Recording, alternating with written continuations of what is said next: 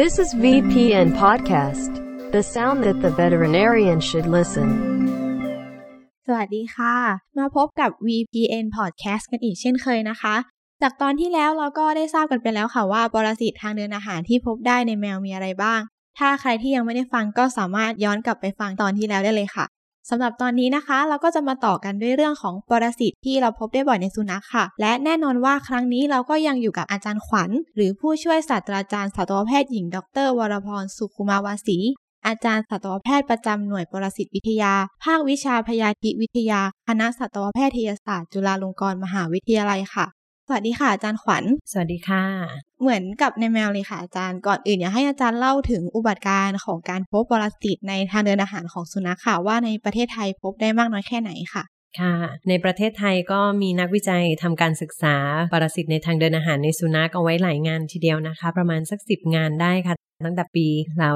2005 เป็นต้นไปนะคะ แล้วก็มีมาปราบปรายนะคะ ในหลากหลายจังหวัดด้วยค่ะ ทั้งในเขตกรุงเทพมหานคร ปริมณฑลนะคะ รวมทั้งต่างจังหวัดนะคะ นครนายกกาญจนบุรีนะคะ อุบลราชธานีก็มีงานวิจัย แสดงให้เห็นว่าโรคปรสิตในทางเดินอาหารในสุนัขนั้นเป็นโรคที่พบได้ทั่วไปจริง ๆ ค่ะ โอเคค่ะ แล้วก็มาพูดถึงชนิดของปรสิตที่พบได้บ่อยในสุนัขค่ะ มีอะไรบ้างคะอาจารย์ค่ะ ก็นอนมาเหมือนกันในแมวเลยค่ะ อันดับหนึ่งก็ส่วนใหญ่จะเป็นพยาธิปากขอนะคะอืมอันดับสองก็จะเป็นพยาธิไส้เดือนค่ะ ทีนี้ในแต่ละจังหวัดเนี่ยก็จะมีภูมิประเทศ มีแหล่งน้ำมีสิ่งมีชีวิตที่เป็นโฮสต์กึ่งกลางสำหรับพยาธิแต่ละชนิดที่แตกต่างกันไปอะนะคะ การที่จะเอามาเปรียบเทียบโดยตรงก็ไม่ได้นะคะ ว่าอันไหนมีมากกว่าอันไหนนะคะ แต่อย่างไรก็ตามสิ่งที่เราพบก็คือ ในต่างจังหวัดที่มีภูมิประเทศที่มีแหล่งน้ำเนี่ย ก็อาจจะเจอพยาธิใบไม้ในตับชนิดของ Opisthorchis ได้นะคะ ในสุนัขที่มีความเกี่ยวข้องกับการก่อมะเร็งท่อน้ำดีในคนด้วยนะคะ หรือแม้กระทั่งพยาธิตืด Spirometra ในกลุ่มของ diphyllobothrean เนี่ยค่ะซึ่งก็เจอได้ในภูมิภาคต่างจังหวัดรวมทั้งในกรุงเทพเราก็ตรวจพบเหมือนกันค่ะ แต่ที่เจอทั่วไปเลยก็คือปากขอเลยใช่ไหมคะอาจารย์ใช่ค่ะ ปากคอกับไส้เดือนค่ะ แต่ในหมาก็จะมีอีกตัวหนึ่งค่ะ ที่เพิ่มขึ้นมาเป็นแข่งกันอยู่ในท็อปทรีนะคะ อีกตัวหนึ่งก็คือพยาธิแซ่หมาทริคูริสค่ะอ๋อต่อมาจะพูดถึงพยาธิทีละชนิดเลยนะคะค่ะอาจารย์เริ่มจากพยาธิปากขอเลยค่ะพยาธิปากขอในสุนัขนี่อันตรายต่อสุนัขมากไหมคะ ก็ความก่อโรคก็จะเหมือนกับในแมวเช่นเดียวกันนะคะ เพราะว่าเป็นพยาธิที่กินเลือดเป็นอาหารนะคะ แล้วเขากินเลือดเก่งด้วยนะคะ บางชนิดบางสปีชีส์นะคะ ซึ่งในกลุ่มวิจัยของ l a b เราเนี่ยก็ทำการศึกษาอยู่ว่าในสุนัขเนี่ยในบ้านเราโดยเฉพาะในกรุงเทพและปริมณฑลเนี่ยจะเป็นพยาธิปากขอสปีชีส์ไหนนะคะ เพราะว่าแต่ละประเทศเนี่ยก็จะมีสปีชีส์ของพยาธิปากขอแตกต่างกันไป และแต่ละชนิดเนี่ยเขาก็จะมีความก่อโรคที่ไม่เหมือนกันด้วย โดยเฉพาะความก่อโรคในคนซึ่งพยาธิเหล่านี้สามารถติดคนได้นะคะโอเคค่ะ แล้ววิธีการติดต่อค่ะ สุนัขจะติดพยาธิปากขอได้จากอะไรคะพยาธิปากคอในสุนัขสามารถติดต่อได้โดย 3 วิธีด้วยกันนะคะ วิธีที่ 1 ก็ได้แก่การกินนะคะ ตัวอ่อนระยะที่ 3 ที่อยู่ในสิ่งแวดล้อมนะคะ หรือการกินพาราเทนิกโฮสหรือเรียกว่าโฮสขนส่งนะคะ ที่เป็นสัตว์มีกระดูกสันหลังขนาดเล็ก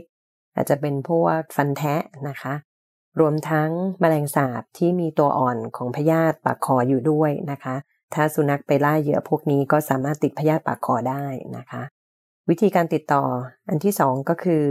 ติดทางน้ำนมค่ะ ลูกหมาสามารถติดผ่านทางน้ำนมของแม่ได้นะคะ เพราะเนื่องมาจากว่าช่วงที่แม่ตั้งท้องนะคะ ถ้าแม่หมาเนี่ยมีตัวอ่อนของพยาธิปากขออยู่ในโซมาติกทิชชูนะคะ ที่จำศีลอยู่นะคะ เรียกว่า dormant หรือ arrested larva เนี่ยนะคะ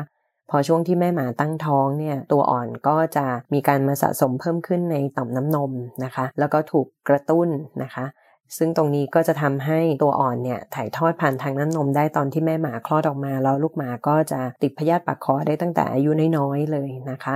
ในช่วงแรกก็อาจจะมีปัญหาของ acute normochromic normocytic anemia นะคะ แล้วก็ตามมาด้วยปัญหาของไฮโปโครมิกไมโครไซติกแอนิเมียได้ถ้าลูกหมาขาดธาตุเหล็กมาก ๆ นะคะ ตรงนี้ก็จะเป็นเรื่องที่สำคัญที่ practitioner ต้องตรวจให้ดีนะคะว่าบางทีอาจยังไม่พบไข่พยาธินะคะ แล้วก็ลูกหมามีปัญหาของการแอนิเมียแล้วนะคะ ในช่วงแรก ๆ นะคะ ทีนี้ในช่วงของการเกิด somatic migration เนี่ยนะคะ จริง ๆ แล้วโรคพยาธิปากคอเนี่ยการติดเชื้อนี้พยาธิสามารถที่จะมีตัวอ่อนเคลื่อนที่ไปยังปอดได้ด้วยนะคะ ไม่ว่าจะเป็นจากการใช้แล้วก็การกินนะคะ จากสิ่งแวดล้อมเนี่ยนะคะ รวมทั้งเวลาที่ก่อนที่จะผ่านมาทางน้ำนมเนี่ยตัวอ่อนจะสามารถผ่านไปยังปอดด้วยนะคะ ซึ่งการผ่านไปยังปอดเนี่ยก็จะทำให้เกิดปัญหาของระบบทางเดินหายใจนะคะ ซึ่งตรงนี้ก็เป็นเรื่องที่สำคัญอีกอันหนึ่งที่ต้องทราบว่าพยาธิในทางเดินอาหารเนี่ยก็สามารถก่อโรคในระบบอื่นได้ด้วยนะคะ ทีนี้ในส่วนของ somatic tissue migration เนี่ยนะคะ สิ่งที่พบได้อีกอันก็คือว่าก่อนที่จะมีการ activate ของลาวาเนี่ยนะคะ ถ้าหากมีการถ่ายพยาธินะคะ เอา adult ของ พยาธิปากคอออกไปแล้วเนี่ยพยาธิตัวอ่อนพยาธิเนี่ยที่อยู่ในโซมาติกที่ชูต่างๆเนี่ยก็จะถูกกระตุ้นนะคะ แล้วก็เกิดการ repopulate เข้าไปเจริญอยู่ในทางเดินอาหาร แล้วก็ผสมพันธุ์ปล่อยไข่ออกมาได้นะคะ ซึ่งตรงนี้เนี่ยไม่มียาถ่ายพยาธิใดๆนะที่สามารถฆ่า arrested lava ในเนื้อเยื่อได้นะคะทำให้บางทีอาจจะมีเจ้าของสงสัยว่าทำไมถ่ายพยาธิแล้ว แต่ยังคงตรวจเจอไข่พยาธิอยู่นะคะ ตรงนี้ก็เนื่องมาจากว่ามีตัวอ่อนของพยาธิปากคอเนี่ยที่หลบแฝงอยู่นะคะจำศีลอยู่ในโซมาติกทิชชูได้นะคะทีนี้ส่วนวิธีการติดต่ออันที่ 3 ของพยาธิปากคอในสุนัขกก็คือการใช้นะคะ หลักๆกก็จะเป็นการโดนชัยเข้าไปที่ผิวหนังโดยตรงค่ะถ้าสมมติว่าสุนัขเวลาร้อนๆนะคะเขาก็จะหอบแล้วก็จะมาหาที่ดินชื้นๆ เย็นๆ นอน ช่วงนั้นละคะจะเป็นช่วง perfect time สำหรับการถูกชัยนะคะถ้ามานอนในที่ดินชื้นๆทรายแฉะแล้วเคยมีสุนัขตัวอื่นขับถ่ายแล้วมีไข่พยาธิปนเปื้อนอยู่ใช่ไหมคะมันก็จะเป็นแหล่งที่ทำให้พยาธิไข่พยาธิพัฒนาไปเป็นลาวาลาวาก็จะแฮชออกมาแล้วก็ลอกคราบกลายเป็นลาวาระยะที่ 3 ซึ่งเป็นระยะติดโรค เวลาสุนัขมานอนสักพักหนึ่งเนี่ยอย่างน้อยก็ 10 15 นาทีนะคะผิวหนังก็จะเริ่มชื้น แล้วก็พยาธิจะชอนไชเข้าไปได้โดยตรงค่ะ แล้วไข่ของพยาธิปากขอนี่สามารถอยู่ในดินหรือว่าสิ่งแวดล้อมได้นานไหมคะอาจารย์ ถ้าสมมติว่ามี organic matter แล้วก็ไม่โดนแสงแดดโดยตรงนะคะ ไม่มีสารเคมีอะไรเงี้ยนะคะ ไข่พยาธิก็สามารถที่จะเจริญได้นะคะ บางทีเราเก็บอุจจาระมาไว้ที่อุณหภูมิห้องธรรมดาเนี่ยค่ะ เราเอาอุจจาระนั้นมาตรวจหาไข่พยาธิปากขอเนี่ยเราก็จะเห็นแล้วว่า larva เขากำลังดิ้นอยู่ภายในไข่ และหลังจากนั้นไม่นานเดี๋ยวเขาก็จะฟักออกมาค่ะ ไข่ของพยาธิปากคอที่ถูกขับปนออกมากับอุจจาระนะคะ ช่วงแรกที่สดๆ เราก็จะเห็นว่าเป็นเซลล์ตัวอ่อนแบบ segmented embryonic cell ภายในไข่นะคะ แล้วหลังจากนั้นเซลล์ตัวอ่อนก็จะพัฒนาไปเป็นลาวาในไข่นะคะ แล้วจะมีการฟักออกมานะคะ ถึงจะพัฒนาไปเป็นตัวอ่อนระยะต่างๆ โดยการลอกคราบจนถึงตัวอ่อนระยะติดโรคก็คือระยะที่ 3 นะคะ ตรงจุดนี้จากไข่จนกลายเป็นตัวอ่อนระยะติดโรคเนี่ยใช้เวลาประมาณ 2-9 วันนะคะขึ้นอยู่กับอุณหภูมิ แล้วก็ความชื้นที่เหมาะสมด้วยนะคะหลังจากนั้นตัว L3 เนี่ยเขาก็จะรอว่าจะมีไข่มากินเขา หรือว่าจะมีการถูกชัยที่ผิวหนังหรือไม่นะคะเขาจะอยู่รอได้ประมาณสัก 2-3 เดือนเท่านั้นค่ะ เพราะว่าพลังงานสำรองที่อยู่ในลาว่าเนี่ยก็จะหมดไป เขาจะไม่ได้ทนทานได้นานเป็นปีเหมือนกับไข่ของพยาธิไส้เดือนนะคะ แล้วถ้าเป็นในคนล่ะคะพยาธิปากขอจะสามารถติดมาในคนได้จากทางไหนบ้างคะ ค่ะในคนก็ติดได้ทั้งการโดนชัยผิวหนังเช่นเดียวกันนะคะ ซึ่งก็มีรายงานในต่างประเทศนะคะ ว่ามีนักท่องเที่ยวที่มีประวัติเดินทางกลับจากประเทศไทย แล้วก็มีผื่นขึ้นที่ผิวหนังลักษณะเป็นคล้ายงู เป็นแนวแทร็กเขาเรียกว่า creeping eruption นะคะ ที่คันมากแล้วก็มีการอักเสบบวมแดง แล้วบางทีมี secondary infection อย่างเงี้ยค่ะ ส่วนใหญ่ก็จะเป็นผิวหนังที่เกี่ยวข้องกับบริเวณที่สัมผัสกับดินกับทรายอย่างเงี้ยนะคะ ซึ่งก็เป็นเรื่องที่น่าสนใจว่าบ้านเราก็รู้ว่าเรามีพยาธิปากขอเยอะ เอแล้วมันเป็นชนิดไหน ซึ่งเดี๋ยวรอการตีพิมพ์อีกนิดนึงนะคะ นิสิตปริญญาเอกของอาจารย์ก็ได้ทำการวิจัยตรงนี้ว่าเป็นชนิดซีลานิคุมซะเยอะนะคะ แล้วก็ตรงนี้ก็จะมีความก่อโรคในคนอีกอย่างหนึ่งก็คือ สามารถพัฒนาเป็นพยาธิตัวเต็มวัยในลำไส้ของคนได้ด้วยค่ะ แสดงว่าพยาธิปากขอแต่ละชนิดนี่ความก่อโรคเขาจะไม่เท่ากันถูกไหมคะ ใช่ค่ะพยาธิปากขอบางชนิดก็จะเป็นพวกตะกละตะกรามกินเลือดเกงบางชนิดก็อาจจะพัฒนาเป็นตัวเต็มวัยได้ไม่เก่งนัก แต่ทำให้เกิดการอักเสบแบบ eosinophilic enteritis ในลำไส้คนได้อย่างเงี้ยเป็นต้นค่ะทีนี้มาต่อในส่วนของพยาธิไส้เดือนค่ะอาจารย์พยาธิไส้เดือนในสุนัขนี่ส่งผลยังไงกับสุนัขบ้างคะ ค่ะพยาธิไส้เดือนในสุนัขกก็เป็นพยาธิตัวกลมที่มีขนาดใหญ่ที่สุด เช่นเดียวกับในแมวเหมือนกันนะคะ เจ้าของก็จะบอกง่ายเลยว่าแบบเห็นเขาขับถ่ายออกมาปนมากระอือบ้างอะไรเงี้ยนะคะลูกหมาบางตัวก็อาจจะอาเจียนออกมาได้ เพราะว่าพยาธิจำนวนมากที่มันเบียดกันอยู่ แล้วมันก็จะทำให้ไปกระตุ้นลำไส้แล้วเกิดการอาเจียนออกมานะคะ ซึ่งอันนี้ถ้ามีเยอะๆก็สามารถทำให้เกิดการอุดตันของลำไส้ได้นะคะ สุนัขบางตัวก็อาจจะมีอาการท้องผูกสลับกับท้องเสียอย่างเงี้ยนะคะ แล้วก็ผายผอมท้องป่องแต่ตัวผอม เพราะว่าโดนพยาธิแย่งอาหารค่ะ การติดพยาธิไส้เดือนท็อกโซคาราเคนิสนะคะ ก็จะมีความก่อโรคที่สำคัญในลูกสุนัขเป็นพิเศษนะคะ จะมีอาการที่รุนแรงได้ อย่างเช่นตายเฉียบพลัน ตั้งแต่อายุเพียงไม่กี่วันนะคะ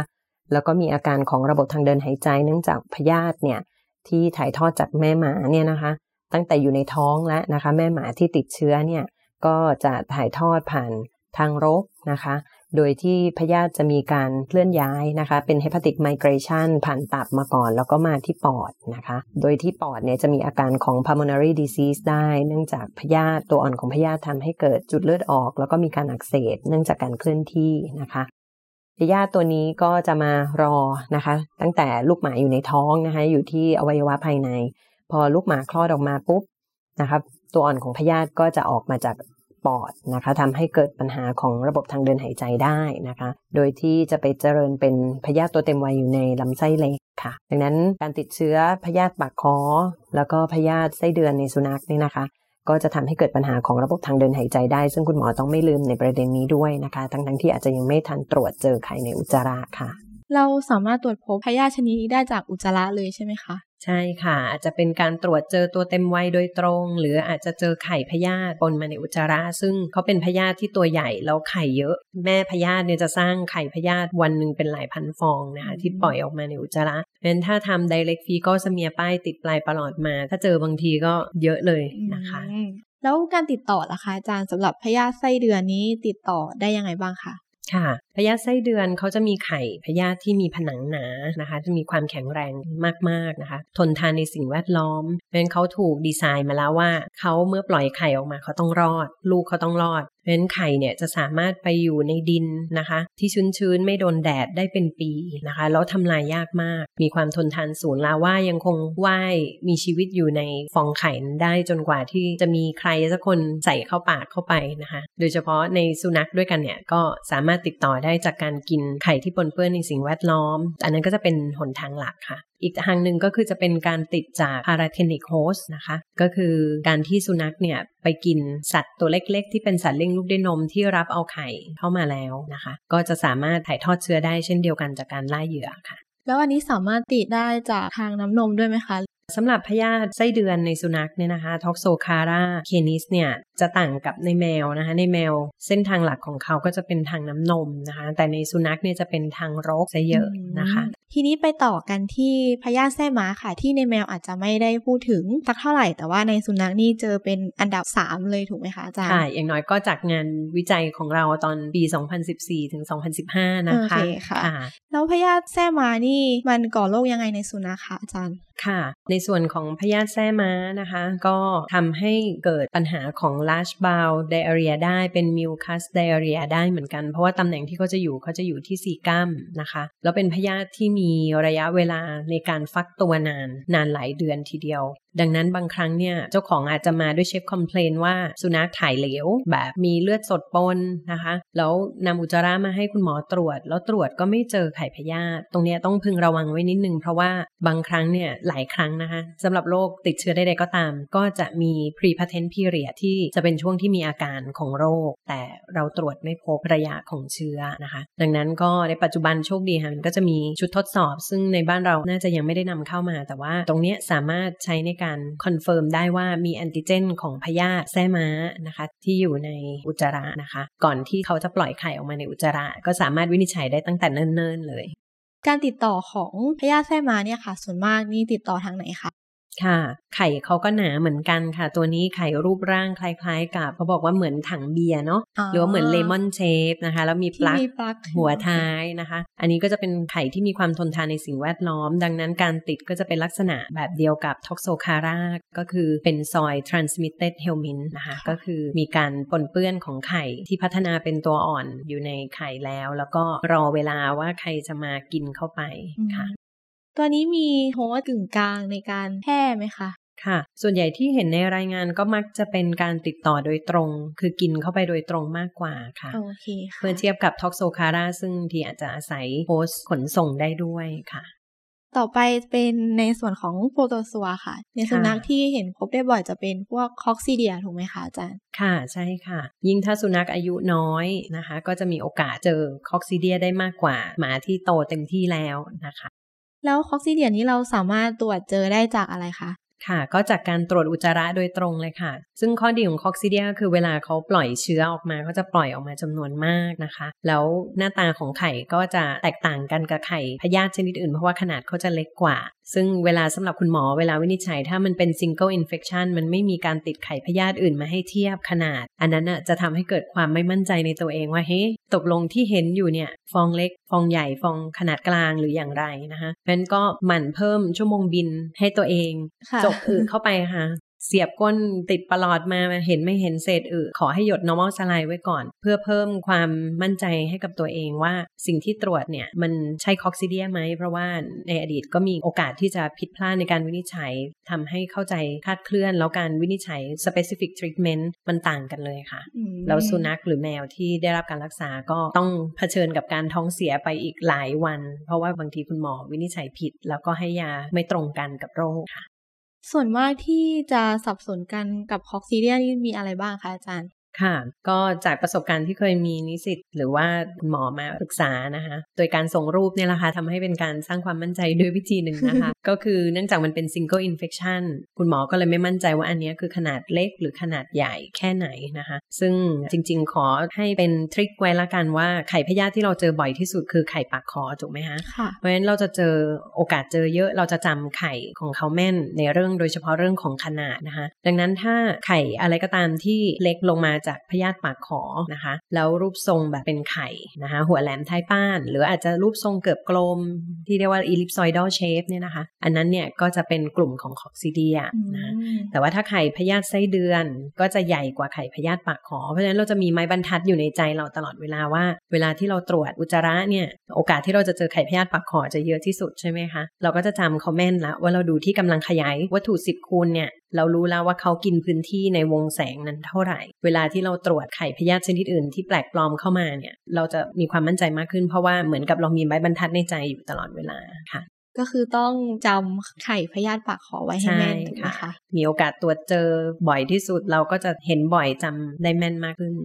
แล้วถ้าพิจารณาจากอาการของตัวสุนัขอะค่ะ การติดคอกซิเดียเนี่ยค่ะ อาจจะสับสนกับอาการของโรคอื่นๆได้อีกไหมคะอาจารย์ คอกซิเดียเขามี site of infection คือลำไส้เล็กนะคะ ซึ่งพาราไซต์ที่ infect ลำไส้เล็กตัวอื่นก็มี endoparasit มากมายนะคะ แต่ว่าหน้าตาของไข่ของเขาเนี่ย จริงๆ แล้วคือถ้าเรารู้จักเขาอะ มันจะไม่พลาดนะคะ แต่บางคนอาจจะไปเจอไข่ tox ascaris leonina ซึ่งก็เป็นพยาธิไส้เดือนอีกชนิดหนึ่งเหมือนกันที่เจอได้ในบ้านเรานะคะ และอาจันเคยเจอเคสนี้แล้วเขาคิดว่าเป็นคอกซิเดียแต่พอมาดูขนาดจริง ๆ แล้ว ปรากฏว่าไม่ใช่ขนาดของไข่ tox ascaris นี่มันใหญ่นะคะ มันก็ใหญ่ประมาณไข่พยาธิ toxocara เนี่ยแหละค่ะ แต่ด้วยความที่เป็นไข่พยาธิไส้เดือนที่เปลือกไม่ขรุขระ แล้วข้างในก็เป็นตัวอ่อนที่ทึบๆ ก็จะดูคล้ายกับเป็นsporont ของ coccidia เหมือนกันนะคะทีนี้ถ้าคนที่ไม่ได้ดูบ่อยๆ ก็จะแบบเอ๊ะคลับคล้ายคลับคลา แล้วถ้าไม่แม่นเรื่องขนาดอีกก็เรียบร้อย เคสนั้นก็อาจจะถูก diag ว่าเป็น coccidia แต่จริงๆ แล้วเป็น Toxascaris ซึ่งยาถ่ายพยาธิที่ได้ผลก็คือยาถ่ายพยาธิในกลุ่มของพวก pyrantel s i l a m e c t i n อะไรกลุ่มพวกนั้นนะคะ ที่ใช้สำหรับการถ่ายพยาธิไส้เดือนโดยทั่วไป ค่ะ ตรงเนี้ยที่จะต้องระวังเพราะว่าหน้าตาก็คล้ายคลึงกันต่างกันที่ขนาดนะคะ แล้วก็ infect ที่ลำไส้เล็กเหมือนกันค่ะกลุ่มต่อมาเป็นพยาธิตัวตืดค่ะ ในสุนัขพบได้มากน้อยขนาดไหนคะสำหรับค่ะพยาธิตัวตืด ค่ะพยาธิตืดชนิดที่พบได้บ่อยนะคะอันนี่ก็จะเป็นชนิดที่พบได้ในแมวเช่นกันนะคะ ก็คือพยาธิตืดหมัดหรือตืดแตงกวานะคะ Dipylidium caninum นะคะ ตัวนี้ก็พบได้ทั้งในสุนัขและแมวค่ะ ในสุนัขเนี่ยพยาธิตืดที่สำคัญในบ้านเรานะคะ ส่วนใหญ่จะเป็นตัวนี้เป็นหลักต่างจากในแมวนะในแมวก็จะมีพยาธิตืดหมัดด้วย แล้วก็มีพยาธิ Taenia taeniaeformis ด้วยนะคะ ซึ่งในสุนัขเนี่ยจะไม่มี Taenia taeniaeformis อ๋อนะคะแต่ในสุนัขต่างประเทศจะเป็น Taenia species อื่นค่ะ แล้วก็จะมีอีกชนิดหนึ่งที่เรียกว่า Echinococcus ก็จะเป็นพยาธิตืดที่พบได้ในสุนัข แต่ในบ้านเราเนี่ย อย่างน้อยจากประสบการณ์ของแลบอาจารย์นะคะ ที่ทำงานมา ก็ยังไม่เคยเจอไข่พยาธิ Taenia นะคะอ๋อโอเคค่ะแต่กลับกลายเป็นว่าเจอไข่พยาธิ Spirometra หรือกลุ่มของ diphyllobothriidean tapewormซึ่งเป็นพยาธิตืดอีกชนิดหนึ่งที่พบได้ในสุนัข เช่นเดียวกันในแมว แล้วการก่อโรคอันพยาธิตืดขอยกตัวอย่างเป็น Dipylidium caninum อือฮึแล้วกันค่ะ เหมือนค่ะในแมวเลยไหมคะ ค่ะแบบเดียวกันเลยค่ะ เพราะว่าตัวนี้มาแย่งอาหารอย่างเดียวค่ะ ถ้ามีเยอะๆ ก็อาจจะมีการรบกวนการดูดซึมการ peristalsis อะไรบ้างนะคะ แต่ว่าไม่ได้ก่อโรคอะไรสำคัญเป็นหลัก แต่ว่าเนื่องจากพยาธิตัวนี้ สามารถที่จะพบได้ในคนด้วยในโดยเฉพาะในเด็กนะคะ เพราะว่าเด็กที่อยู่ในสิ่งแวดล้อมเดียวกับสุนัขและแมวที่มีหมัดอะนะคะ ก็ถ้ามีระยะติดโรคของไดพลีเดียมอยู่ในหมัด เด็กกินหมัดเข้าไปเด็กก็จะสามารถมีพยาธิตัวแก่อยู่ในลำไส้แล้วก็คลานออกมาตรงทวารหนักได้ทำให้ผู้ปกครองแตกตื่นนะคะ ว่ามันคืออะไรทำไมลูกฉันมีพยาธิอยู่ค่ะนะคะ ส่วนสไปโรเมตรานะคะสไปโรเมตราที่พูดถึงเมื่อสักครู่นี้ ความก่อโรคตัวนี้ก็คือเท่าที่ทราบนะคะ ก็คือการแย่งวิตามิน B12 นะคะ จากการดูดซึมภายในทางเดินอาหารนะคะ ซึ่งอาจารย์มีประสบการณ์เคสหนึ่งนะคะ ที่เคยพบก็หมาตัวนั้นก็ก็ anemia จริง ๆ ค่ะ ก็เป็นเคสที่น่าสนใจค่ะ ไข่พยาธิแบบเยอะเป็นแพเลยนะคะ ขนาดที่เราทำ flotation ซึ่งมันไม่ควรลอยขึ้นมาให้ตรวจเจอ เขายังลอยขึ้นมาให้เจอเยอะขนาดนั้นนะคะ ซึ่งอันนี้ก็จะฝากไว้ละกันค่ะว่า กรณีที่หมาหรือแมวที่ชอบจับกบจับเขียดอย่างเงี้ยนะคะ พวกสัตว์ครึ่งบกครึ่งน้ำเนี่ยและอยู่ใกล้แหล่งน้ำโดยเฉพาะในต่างจังหวัดนะคะ ในเคสที่เราจะเจอพวกนี้ก็จะเห็นเปอร์เซ็นต์ prevalence สูงในต่างจังหวัดเหมือนกัน เพราะว่ามี habitat ที่เป็นธรรมชาติเยอะนะคะ แล้วก็จะมีโอกาสที่ติด spirometra ได้แล้วบางครั้งไม่ได้ตรวจอุจจาระหรอกแต่ว่าพบว่าสัตว์มีปัญหาแอนิเมีย ก็พึงระลึกถึงพยาธิในทางเดินอาหารไว้ด้วยตัวหนึ่ง ว่าเป็นสาเหตุของแอนิเมียได้นะคะ นอกเหนือจากพวก wormค่ะอืมโอเคค่ะอาจารย์แล้วยังมีพยาธิชนิดอื่นๆอีกไหมคะ ที่เราไม่ได้พูดถึงไปเมื่อสักครู่แต่ค่ะว่าพบได้ในสุนัขเหมือนกัน ก็นอกเหนือจาก roundworm hookworm whipworm tapeworm นะคะ ชนิดที่พบได้แต่อาจจะไม่บ่อยนักนะคะ ก็คือ spirurid พยาธิในกลุ่ม spirurid อันนี้เป็นกลุ่มของพยาธิเนาะก็จะมีหลากหลายชนิดนะคะ อย่างเช่น พยาธิที่อยู่ในกระเพาะอาหารหรือในหลอดอาหารก็จะฟอร์มเป็น nodule อยู่ในผนังด้านในของ mucosa tissue นะคะ พวกนี้ก็จะรบกวนการกลืนอะไรเหมือนกันนะคะ อย่าง Spirocerca ก็จะติดมาจากพวกแมลงปีกแข็งอย่างเงี้ยเป็นต้นนะคะ ซึ่งการตรวจหาไข่พยาธิเหล่านี้เขามีความถ่วงจำเพาะค่อนข้างสูงค่อนข้างหนักนะคะ ดังนั้นเวลาที่เราตรวจอุจจาระโดยใช้สารละลายที่เราใช้กับการตรวจหาไข่พยาธิอื่นๆ ทั่วไปเนี่ยบางทีเขาไม่ลอยขึ้นมาให้เราตรวจเจอได้ เราอาจจะต้องใช้สารละลายที่มีความถ่วงจำเพาะสูงขึ้นเกิน 1.2 เป็นต้นไปอืมอะไรเงี้ยนะคะ ถึงจะตรวจเจอได้หรือบางครั้งก็ต้องใช้การตรวจด้วยการใช้เอนโดสโคปหรืออะไรเงี้ยถึงจะไปเจอโนดูของพยาธินะคะ นอกจากนี้ก็จะมีพยาธิในระบบอื่นด้วยค่ะ ที่ปล่อยไข่ออกมาปนกับอุจจาระ แต่อดัลของเขาไม่ได้อยู่ในทางเดินอาหารอ๋อนะคะ ซึ่งอันนี้ในแมวเมื่อกี้ไม่ได้พูดถึงนะคะ ก็คือพยาธิยูโคเลียสEucoleus aerophilus นะคะ ซึ่งเมื่อก่อนเขาชื่อ Capillaria ตอนนี้เขาเปลี่ยนเป็น Eucoleus ละนะคะเป็น bronchial worm เป็นพยาธิ nematode ขนาดเล็กนะคะ จะเรียกว่าเป็นพยาธิเส้นผมก็ลักษณะคล้ายกัน มีตัวบางๆนะคะแล้วก็จะอยู่ใน mucosal layer ของทางเดินหายใจนะซึ่งอาจจะมีส่วนเกี่ยวข้องกับการเกิดปัญหา asthma ได้ในสุนัขและในแมวค่ะ โอเคค่ะ ทีนี้มาถึงในส่วนของคำถามที่หลายคนสงสัยค่ะอาจารย์ ก็คือเริ่มตั้งแต่โปรแกรมถ่ายพยาธิของสุนัขเลยค่ะอาจารย์ เราจะเริ่มตั้งแต่อยู่เท่าไหร่ดีคะแล้วก็ในสุนัขแนะนำให้ทำบ่อยแค่ไหนคะค่ะ ก็คล้ายคลึงกับในแมวนะคะว่าการให้ยาถ่ายพยาธิเนี่ยนะคะ ก็สามารถเริ่มได้ตั้งแต่เป็นลูกหมาเลยนะคะอายุตั้งแต่ 3 สัปดาห์เป็นต้นไปนะคะ ก็ให้ทุกๆ 2 สัปดาห์จนอายุครบ 8 สัปดาห์นะคะแล้วหลังจากนั้นก็เข้าโปรแกรมการให้ prevention and control เป็น preventative ไปซึ่งตรงนั้นก็ควรจะมียาป้องกันพยาธิหัวใจด้วยนะคะ ที่มีประสิทธิภาพนอกเหนือจากการควบคุม endoparasite infection ทีนี้ในส่วนของยาที่มีในบ้านเราก็จะเป็นสารพัดชนิดแล้วนะคะ ตอนนี้มีทางเลือกมากมายนะคะ ยาส่วนใหญ่ก็จะมีประสิทธิภาพในการฆ่าพยาธิปากขอกับพยาธิไส้เดือนนะคะ รวมทั้งบางตัวก็จะมีประสิทธิภาพในการกำจัด whipworm ได้ด้วยนะคะเพราะ whipworm นี่ก็จะเป็นตัวที่ไม่ใช่ว่ายาถ่ายพยาธิทุกชนิดมีประสิทธิภาพนะคะ อันนี้ก็ต้องดูฉลากให้ดีนะคะ ตัวที่มีประสิทธิภาพสำหรับ whipworm แล้วก็พยาธิปากขอกับพยาธิไส้เดือนด้วยก็จะเป็นพวกกลุ่มของ emodepside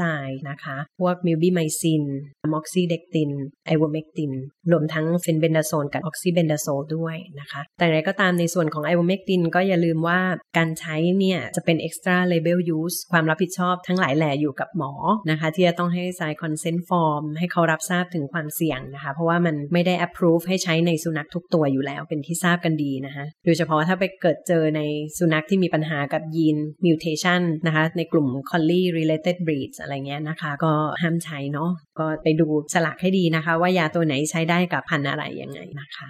ส่วนมากอาจารย์จะแนะนำให้ถ่ายพยาธิทุกๆกี่เดือนคะค่ะ ก็ถ้าเป็นสุนัขที่ออกไปหากินเองออกไปเที่ยวเล่นไปเจอกับหมาตัวอื่น หรือไปเล่นดินเล่นทรายได้อย่างเงี้ยนะคะ ก็แนะนำว่าถือว่าจัดเป็นสุนัขที่มีความเสี่ยงต่อการติดพยาธิได้มาก ก็แนะนำให้ถ่ายพยาธิทุกเดือน เพราะว่าพยาธิในส่วนของปากขอเนี่ยเขามี prepatent period ที่ประมาณที่ 2-3 สัปดาห์นะคะ นั่นหมายความว่าเขาจะรับเชื้อใหม่ได้อยู่ตลอดเวลา ถ้าสมมติว่าไม่ได้ถ่ายพยาธิเป็นประจำเนี่ยเขาก็จะสามารถติดเชื้อแล้วก็แพร่เชื้อได้ แล้วที่สำคัญคือพยาธิทั้งสองชนิดนี้ปากคอกับไส้เดือนเนี่ยนะคะเขาเป็นพาราไซต์ที่ก่อโรคสัตว์สู่คนได้ด้วยนะคะอืมค่ะ แล้วอย่างสุนัขที่กินบาฟเนี้ยค่ะเขามีความเสี่ยงต่อการติดพยาธิมากขึ้นไหมคะ เราต้องถ่ายพยาธิเป็นพิเศษหรือเปล่า เป็นเทรนด์มากเลยนะคะ วิตามินสูงอะไรเงี้ยนะคะ ก็ในส่วนของบาฟบาฟคืออะไรอ่าเท่าที่อาจารย์ทราบก็คือ BARF นี่เป็นเนื้อดิบใช่ ถูกไหมคะ ส่วนใหญ่ก็จะ frozen มาใช่ไหมคะ ทีนี้ถ้าการแช่แข็งนะคะของเนื้อสัตว์เนี่ย มันจะต้องแช่นานถึงระยะเวลาหนึ่งที่จะสามารถฆ่าตัวอ่อนของพยาธิหรือระยะ tissue cyst ของโปรโตซัวได้นะคะ ซึ่งขอยกตัวอย่างละกันว่าถ้าเป็นท็อกโซพลาสมาเนี่ยก็มีงานวิจัยว่าถ้าแช่แข็งที่ลบ 12 องศาเซลเซียส เป็นเวลา 3 วันนะคะ อันนี้ก็จะถือว่าอยู่ในช่วงที่ปลอดภัยนะคะแต่สำหรับบาฟที่จำหน่ายกันเนี่ยหรือ Import เข้ามาเนี่ยก็มีทั้งเนื้อวัว เนื้อแกะ เนื้อมีอะไรอีกไหมคะ ประมาณนี้ค่ะไม่รู้ส่วนใหญ่จะมีเป็นกระเนื้อต่ายด้วยไหมวัว เนื้อวัวส่วนใหญ่เป็นเนื้อวัวใช่ไหมคะ ซึ่งในส่วนตรงเนี้ยอาจารย์ไม่แน่ใจว่าเขามีการฆ่าเชื้อหรือไม่เหมือนแหนมอย่างเงี้ยเราก็ยังฉายรังสีได้ใช่ไหมคะซึ่งกรณีของ Toxoplasma เนี่ยถ้าให้รังสีแกมมานะคะ ที่เป็น low dose เนาะก็จะสามารถฆ่า Toxoplasma tissue cyst ได้นะคะ แต่สำหรับ endoparasite อื่น ๆ ที่มากับเนื้อวัวเนี่ยส่วนใหญ่ก็จะไม่มีอะไรที่มาสู่หมาสักเท่าไหร่นะคะ นอกจาก tissue cyst ของโปรโตซัวอืมก็จะมี Toxoplasma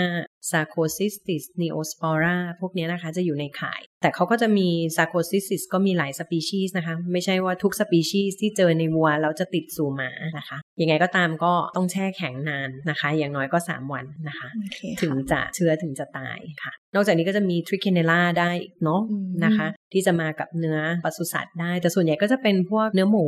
เนื้อม้าก็มีนะทริ c เ n เนล่านะคะ ไม่รู้ว่ามีเนื้อม้าหลงมาในกระบวนการของ BARF บ้างหรือเปล่านะคะ แล้วก็ใน rodent ซึ่งจะมากับเนื้อพวกนี้ได้นะคะ ส่วน Taenia ก็จะมีระยะ cysticercus ที่อยู่ในเนื้อวัวเนี่ย อันนั้นจะเป็นของพยาธิในคนเป็นหลัก คือถ้าคนกินสเต็ก raw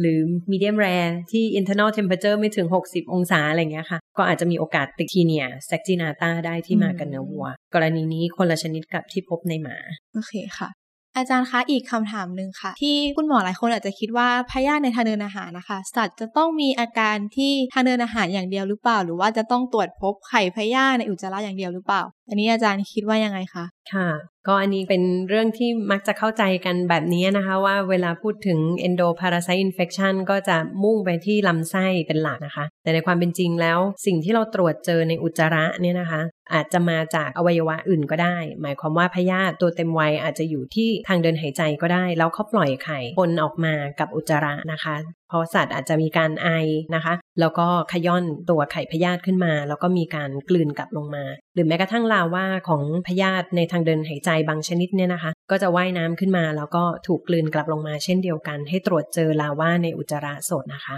ทีนี้อีกประเด็นหนึ่งที่สำคัญก็คือพยาธิในทางเดินอาหารนี่แหละค่ะ บางชนิดนะคะเขาจะมีวงชีวิตที่จะต้องมีการชอนชัยนะคะ มีการเคลื่อนย้ายนะคะไมเกรชันผ่านไปยังปอดนะคะ แล้วเขาถึงถูกกลืนลงมาเป็นอดัลเจริญเป็นอดัลในลำไส้เล็กภายหลังนะคะ ซึ่งนั่นหมายความว่าอะไรหมายความว่าช่วงที่เขามีปัญหาดิฟสเนีย ปัญหาหอบนะคะ หายใจลำบากออกซิเจนคอนเทนต์ต่ำอย่างเงี้ยนะคะ โดยเฉพาะในลูกหมาเนี่ยพึงระวังไว้ว่าอาจจะมีสาเหตุมาจากพยาธิไส้เดือนธรรมดาธรรมดานี่แหละค่ะ เพราะว่ามันจะมีช่วงที่ลาว่าจะต้องมีการไมเกรตจากลำไส้ขึ้นมาในทางเดินหายใจนะคะ และช่วงนั้นจะมีอาการคลินิคอลไซที่คุณหมออาจจะนึกไม่ถึงว่ามีสาเหตุจากเอนโดพาราไซได้ด้วยเหรอ เพราะว่าพยาธิไส้เดือนในสุนัขเนี่ย การติดต่อหลักก็จะมาจากการถ่ายทอดผ่านทางรกนะคะ ซึ่งเป็นเส้นทางหลักนะคะ การพบระยะนี้ในหมาอายุน้อยๆลูกหมาเล็กๆเนี่ยก็จะพบปัญหาทางเดินหายใจได้ โดยที่เรายังตรวจอุจจาระไม่เจอไข่พยาธิเลยนะคะนั้นก็ต้องพึงสังวรไว้ว่า endoparasitic infection อาจจะมี clinical sign ที่อวัยวะอื่น ๆ ได้ด้วยนะคะ โอเคค่ะ อีกคำถามหนึ่งค่ะ ก็คือผลเลือดอะค่ะอาจารย์ เราสามารถนำมาใช้วินิจฉัยร่วมกับการตรวจอุจจาระอะไรอย่างนี้ได้ไหมคะ ในการวินิจฉัยโรคพยาธิค่ะค่ะปกติ clinical blood profile คนทั่วไปก็จะมาคาดหวังว่าเวลาเป็นพาราไซต์ก็จะมี eosinophil ขึ้น eosinophilia ใช่ไหมคะ ซึ่งในเคสของสุนัขและแมวเนี่ยก็ยังเป็นคำถามสำหรับกลุ่มวิจัยของอาจารย์อยู่เหมือนกัน ในกลุ่มของนิสิตที่ทำการศึกษาอยู่นะตอนนี้เราก็มีการเก็บตัวอย่างดู CBC ของแมวนะคะเพิ่นอันนี้ถามเรื่องหมาเนาะค่ะแต่ว่าเราเราได้ศึกษายกตัวอย่างในแมวได้ค่ะค่ะ ว่าเอ๊ะกรณีที่เป็น nematode หรือว่าเป็น tapeworm หลากหลายชนิดที่ตรวจเจอในอุจจาระเนี่ยมันทำให้ค่า eosinophil ขึ้นหรือเปล่านะคะ ซึ่งเราลุ้นมากค่ะเวลาเราตรวจอุจจาระเสร็จแล้วเราส่งเลือดทันทีเนี่ยปรากฏว่าไม่มีให้เราได้ตื่นเต้นเลยนะคะ ดังนั้นมันในประเด็นของ eosinophilia เนี่ย เข้าใจว่าจะขึ้นสูงก็ต่อเมื่อเป็น acute infection นะคะ แล้วอาจจะต้องมี parasite burden ที่สูงนะ ถ้าสมมติว่าเป็น paragonimus คือพยาธิใบไม้ในปอด อย่างที่เป็นในทั้งคนในหมาในแมวเนี่ยนะคะ กรณีนั้นเนี่ยเขาบอกว่า eosinophil จะสูง แต่สำหรับ intestinal parasite ที่เราพบเจออยู่ได้บ่อยๆ เนี่ย อย่างน้อยจากงานวิจัยเบื้องต้นที่เราลองติดตามดูตรงนี้นะคะ เราก็ยังไม่เจอค่า eosinophil ที่สูงกว่าปกติเลยนะคะ แต่อย่างไรก็ตามค่าเลือดอะไรที่จะใช้พอที่จะเป็น presumptive หรือ tentative diagnosis ได้บ้างไหม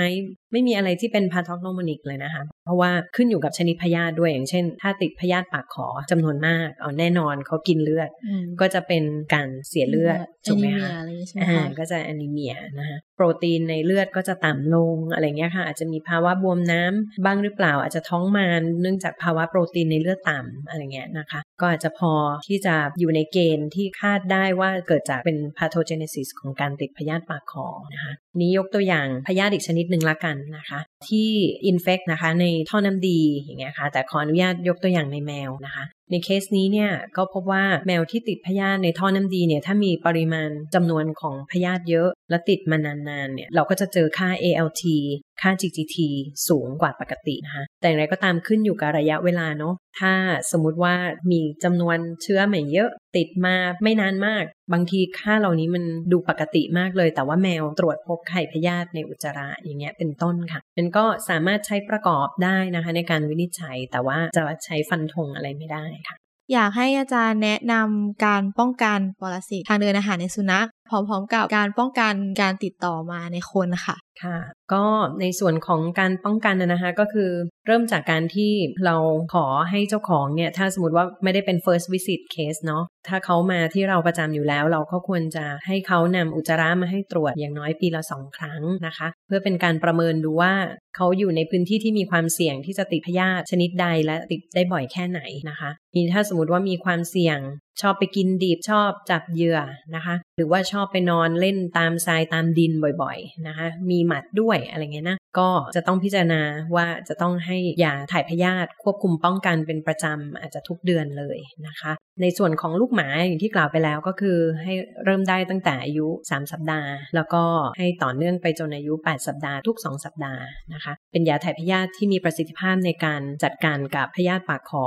และพยาธิไส้เดือน เพราะว่า 2 ตัวนี้จะเจอได้บ่อยนะคะ ส่วนพยาธิทริคูริสนี่จะเจอตอนที่สุนัขอายุโตขึ้นกว่านั้นหน่อยนะคะ อันนี้ 2 ชนิดแรกเนี่ยค่ะเป็นชนิดที่เราจะต้องเลือกยาถ่ายพยาธิที่ ซึ่งจริงๆ เกือบทุกชนิดเนี่ยในปัจจุบันนะคะ ก็ไม่ว่าจะเป็น pyrantel นะคะ pamoate embonate อะไรพวกนี้นะคะ ได้ผลกับพวก hookworm roundworm ทั้งหมดนะคะ แล้วก็ยาถ่ายพยาธิที่กล่าวไปก่อนหน้านี้นะคะ ก็ได้ผลกับทั้ง 2 ชนิดเช่นเดียวกันเพียงแต่ว่าเราต้องดูว่าสุนัขมีโอกาสไปรับเชื้อจากดินมากน้อยแค่ไหน ก็จะได้ whipworm มาด้วย ถ้าได้ whipworm มาด้วยเราก็ต้องเลือกยาถ่ายพยาธิที่มีประสิทธิภาพสำหรับ whipworm ซึ่งซึ่งได้กล่าวไปแล้วนะคะ สำหรับการรักษาโรคพยาธิหรือปรสิตภายในทางเดินอาหารนะคะ ไม่ว่าจะสุนัขหรือแมวเนี่ยก็อย่าลืมว่าไม่ได้สามารถพึ่งยาถ่ายพยาธิได้เพียงอย่างเดียวนะคะ เพราะว่าบางทีสัตว์มาด้วยอาการของ anemia นะคะ แล้วก็ขาดน้ำแห้งน้ำหมอก็จะต้องให้ fluid supportive therapy หรือว่า electrolyte therapy ด้วยนะคะ ถ้าสัตว์ตัวไหนมี anemia ที่รุนแรงก็ต้อง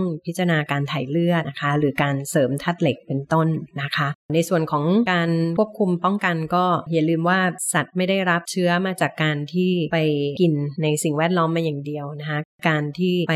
ล่าเหยื่อนะหรือกินเนื้อสัตว์ดิบนะคะ ก็สามารถทำให้ทั้งสุนัขและแมวเนี่ยติดเชื้อได้ ไม่ว่าจากพฤติกรรมการล่าหรือว่าเจ้าของเลือกที่จะให้เขาบริโภคเนื้อสัตว์ดิบเองนะคะเพราะสัตว์หลายชนิดก็ทำหน้าที่เป็นทั้ง host กึ่งกลาง แล้วก็ host ขนส่งได้ด้วยนะคะ อุจจาระที่ถ่ายออกมาแล้วก็ต้องกำจัดทันทีนะคะ เป็นประจำทุกวันนะคะ เพื่อที่จะได้ไม่เอื้อให้ต่อการพัฒนาไปเป็นระยะติดโรคนะคะ ก็ทำเพียงเท่านี้ก็สามารถที่จะควบคุมการติดเชื้อปรสิตภายในได้นะคะ เป็นประจำค่ะแล้วสำหรับคนล่ะคะอาจารย์อย่างสมมติเด็กเล็กที่มีโอกาสติดพยาธิเงี้ยค่ะ เราควรจะแนะนำเจ้าของยังไงดีคะ ค่ะ จริงๆ ไม่ใช่เฉพาะกับเด็กอย่างเดียวเนาะค่ะตัวเราเองก็เสี่ยงนะคะ คือปัจจุบันยังหางานวิจัยที่ตีพิมพ์เกี่ยวกับการติดพยาธิปากขอในคนไทยไม่เจอแต่เคยเจอใน Facebook ที่เจ้าของเขาโพสต์มา ว่าเขาเลี้ยงสุนัขพุดเดิ้ลแล้วก็แบบชอบนอนอยู่บนโซฟา แล้วก็บางทีพุดเดิ้ลก็อาจจะถ่าย แล้วก็ขนหยองขนยาวนะคะ บางที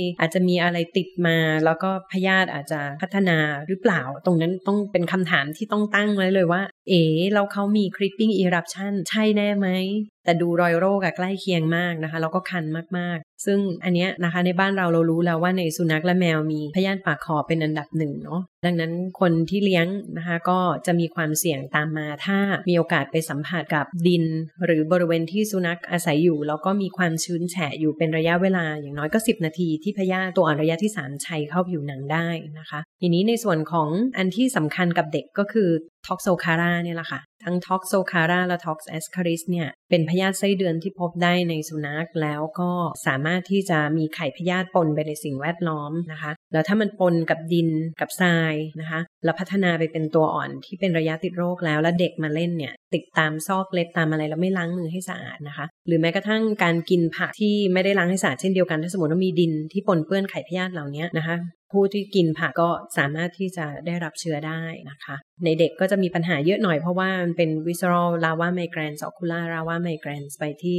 ลูกตานะคะ ไปที่อวัยวะภายในได้ด้วย ก็หลักๆก็คือต้องล้างมือให้สะอาด ในบริเวณที่เป็นดิน แล้วก็รู้สึกว่ามีความเสี่ยงต่อการที่จะมีไข่พยาธิเหล่านี้เขาก็จะมีคำแนะนำอยู่ใน ไม่ว่าจะเป็น capcwet.org หรือว่า trocap นะคะ ซึ่งเป็น tropical parasite council นะคะสำหรับประเทศในเขตร้อนเลยนะคะคุณหมอสามารถไปหาอ่านได้นะคะ ดาวน์โหลดไกด์ไลน์เกี่ยวกับการควบคุมป้องกันและการรักษารวมทั้งชีววิทยาของปรสิตในทางเดินอาหารได้เลยนะคะ จะมีรายละเอียดเกี่ยวกับเรื่องของสารเคมีที่จะใช้ในการฆ่าเชื้อตามพื้นผิว โดยเฉพาะตามหน้าดินต่างๆ ที่เป็นแหล่งสำหรับไข่พยาธิไส้เดือนนะคะ โอเคค่ะ ขอบคุณมาก ๆ เลยค่ะ อาจารย์ได้ความรู้เยอะเลยค่ะ ค่ะก็จบกันไปแล้วนะคะสำหรับ VPN Podcast ค่ะ ต้องขอบคุณอาจารย์ขวัญมาก ๆ เลยค่ะ ที่มาแบ่งปันความรู้ดีๆ เกี่ยวกับปรสิตทั้งในสุนัขแล้วก็ในแมวให้พวกเราฟังค่ะ สุดท้ายนี้ต้องขอขอบคุณคุณหมอทุกท่านด้วยค่ะสำหรับการติดตามรับฟังนะคะ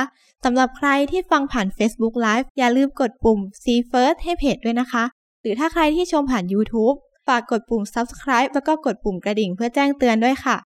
นอกจากนี้เรายังมีอีก 2 ช่องทางค่ะ ก็คือ Spotify แล้วก็ Apple Podcast ค่ะ ฝากค้นหาคำว่า VPN Podcast แล้วก็กดติดตามกันด้วยค่ะ ถ้าใครมีความคิดเห็นยังไงเกี่ยวกับประเด็นนี้ หรือว่าครั้งหน้าอยากจะให้เรานำเรื่องไหนมาพูดคุยกัน ก็สามารถคอมเมนต์กันมาด้านล่างได้เลยค่ะ วันนี้พวกเราต้องลาไปก่อนนะคะ สวัสดีค่ะ สวัสดีค่ะ